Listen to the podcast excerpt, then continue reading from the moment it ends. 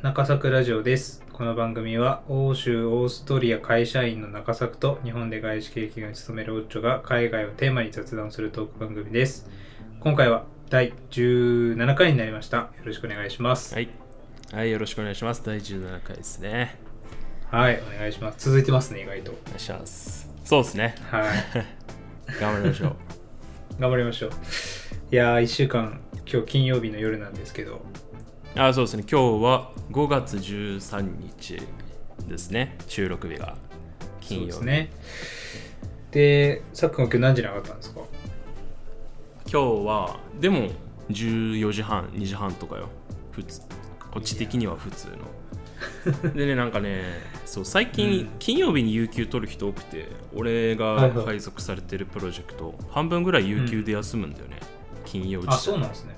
うん、そうで多分あのー有給とか残業溜まってるからそれで。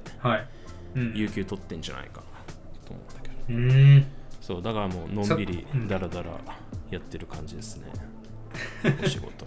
まあなんか、その、同僚がいないオフィスとかもいいっすよね。なんか、うんまあでも半分ぐらいはいるけどね。そうで最近19歳の子が職業訓練みたいなので来ててなんかオーストラリアそういう制度があるので、職業訓練で2年とか、はその訓練受けてそれでしょなんていうの？エキスパートというかスペシャリストとして働くみたいな制度があって、いいっすね。何でもあるの。その技術屋とかもあるしうん薬関係薬局関連とか本当何でもあるんだけど、それで今19歳の男の子来ててそうそはい。の子に仕事を教えたりしてるんだけどその子英語あんま得意じゃないから、ドイツ語ではい。教えたりとか、逆に向こうが分かんないことあったらなんか Google トランスレートで日本語でなんか質問してきたりとか。そう。してそんな感じです今日はね。うーん。いいっすね。早く帰れてるんですか、結構。だからなんか教えると長くなっちゃいそうな感じしますけど、人にああいやまああ。まあそそんなにかななんか全然あのー初心者っていうかビギナーだから、うんなんかこうやってテストするんだよとかなんていうのテスト装置こうやって接続するんだよみたいなのをしその仕事の業務がてら教えるみたいな感じだからそんなに遅くなったりはしないかなうん。でもそれドイツ語で教えてるんですもんね。そうそうそうそう。もうむちゃくちゃなドイツ語で教えてるよ。伝わってんのかな？いや、でもすごいじゃないですか。いやいや、まあ、3年3年いるからね。すごいっつったって。遅い方っすよやっぱ。ドイツ語。そうなんですいつか聞けるの楽しみにしてます。ドイツ語。喋ってくださいって。ね、はい。はい。一番困るやつ。や何話していいか分かんないやつ。嫌な無茶ぶりです。まあそんない感じですよやーちょっと最近はうーん。わかりました。いや、なんかそういう、結構、なんか、わかんないですけど、サックにとっては、日常のこの日々の業務とかも、我々こう日本で働いている人たちからしたら結構新鮮だったり、そうねなんか確かに憧れてる人、うん。憧れてる人も結構いるんじゃないかなと思ってたら、YouTube の方でコメントをいただいたんですよね。はいはいはい質問そうですよね。もうなんて綺麗な流れなんだって感じですけど。ありがとうございます はい。はい。ちょっとじゃあ、あの読ませていただきますね。はいえっと、これも中作ラジオを YouTube で公開していて、えっと、雑談会ということで、海外生活って孤独ヨーロッパのマスク事情っていう回で、えっと、コメントいただいておりまして、はいはい。えっと、内容はですね、カノンさんという方から来てます。あはいカノンさんありがとうございますはい。はじめまして、いつも楽しく拝見させていただいてます。4年前からずっとオーストリアに行きたいと思い続けてます。ほオーストリアでの仕事の探し方を教えてください。よろしくお願いします。ということで、かなりなるほど熱量のオーストリア高い質問が。う オーストリアでの仕事の探し方ね、い、やね難しいっすね。でねやっぱオーストリアってさやっぱマイナーでさドイツとかだとさ、やっぱ産業があるから、こういろいろあるのよ。自動車とかさ鉄鋼とかさ何でもエネルギー系とか、こうなんか日本で学んだことを活かせる職みたいなのが多分たくさんあるんだけどオーストリアってやっぱ産業がやっぱちょっと少なかったりとかするからドイツとかに比べて、やっぱうん。その日本人が働く窓口はねはるかに小さくないよね。うんうん でまあいろいろ仕事の見つけ方あると思うんだけどまず僕のパターンを説明しますか、で俺は、まあ、ちょっと参考にならないかもしれないけど、まあ、コネっちゃコネなのよね でいやでも、うん。結構ねこれも侮れなくてなんだコネなんだって感じかもしれないんだけど、海外就職するので一番やっぱ手っ取り早いのはその、まあ、行きたい国だったり行きたい業界にコネを持ってる日本人とかそういう人を探して、うん。その人にアピールしまくるっていうのが全然一つの選択肢としてありだと思ってて、はいはい。でカノンさんが今学生さんなのか社会人さんなのか分かんないんですけど僕はその学生の時に僕の企業の日本支社うんの方が僕の大学と、えっと、の客員講師として来ててはいはいはい。でその人が主催してる授業に参加してそこで、うんうん。その今のオーストリアの会社があるってことを知って、まあ、ちょっと興味を持ってインターンに連れてってもらったんだよね、はいはいはい。でそうだからそのがもし学生さんだったらその大学って結構社交の場として有効に使えるというかその、うん。いろんなさ外部の人からさ来るんだよ、はい。来るんだよね外部の人が。まあその、うん客員教授としても来るだろうし、まあ、大学でなんかはい。いろいろイベントあると思うんで、なんかシンポジウムとか学会とかなんかそういう学はいはい。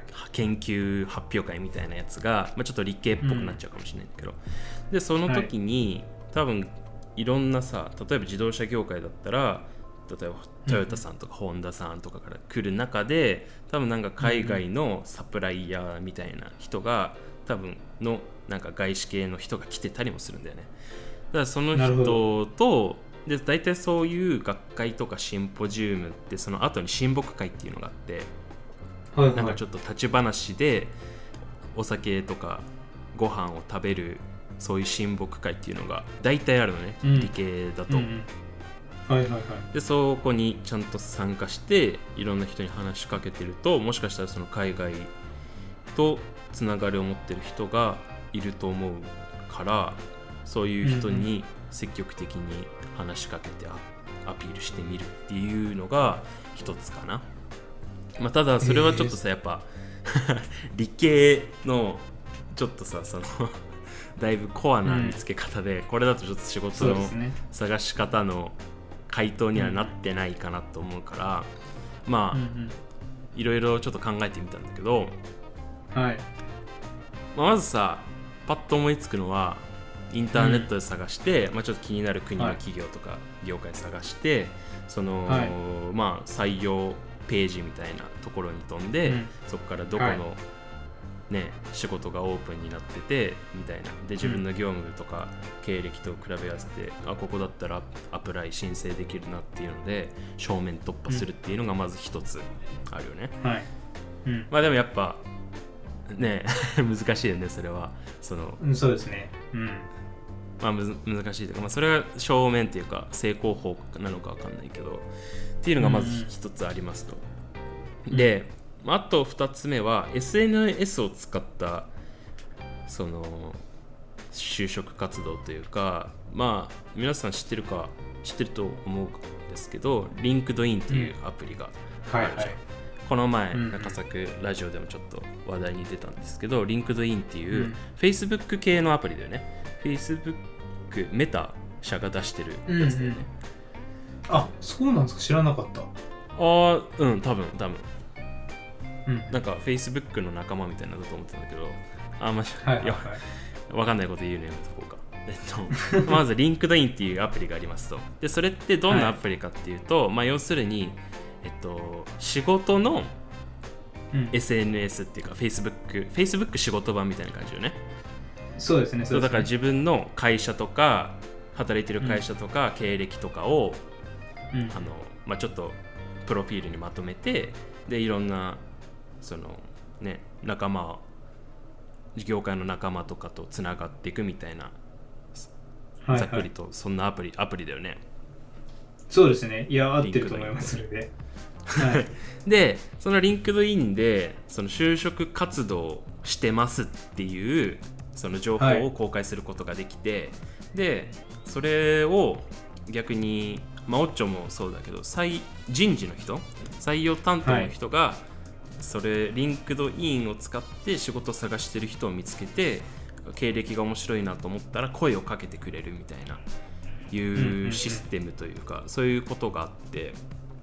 で僕も LinkedIn 登録してるんですけどたまにやっぱ、そのドイツでこんな仕事あるんですけどお話どうですかとか、まあ、日本の人でも、そうその外資系で英語とかその自動車業界の経歴を使ってこんな仕事があるんですけどえっとお話どうですかみたいな連絡が来たりして、そこから、うんそう話進めることもできるから海外就職したいんだったら、 LinkedIn はインストールしてしっかり経歴書いといてやってると、ちょ,、うん、ちょっと海外への転職活動とかはかなり、ね楽に楽っていうか、うん。幅が広がるんじゃないかなと思います。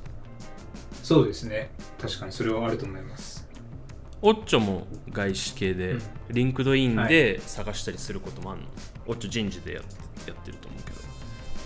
そうですね。あのあります全然。なんかやっぱ。あそうなんだ。うん、なんか結構出してますもんねいろんなところが。出してるしなんかすごいそこんなフランクにこの会社の人事の人とコミュニケーション取れんの？みたいな。ああなるほどね。その人事同士でってことかコミュニケーション取ったりする。うんうん。人事同士のコミュニケーション結構多いかもしれないですね、へえそんなんあるんだ。そこでそうですね。その転職希望者みたいなのを探したりもするの？あんまりしないの？えっととその目的で要はそのああれですね人事担当者としてあの採用担当者として使う,、使う側面よりも今はプライベートで使ってる方が多いですね。ああそうなんだ。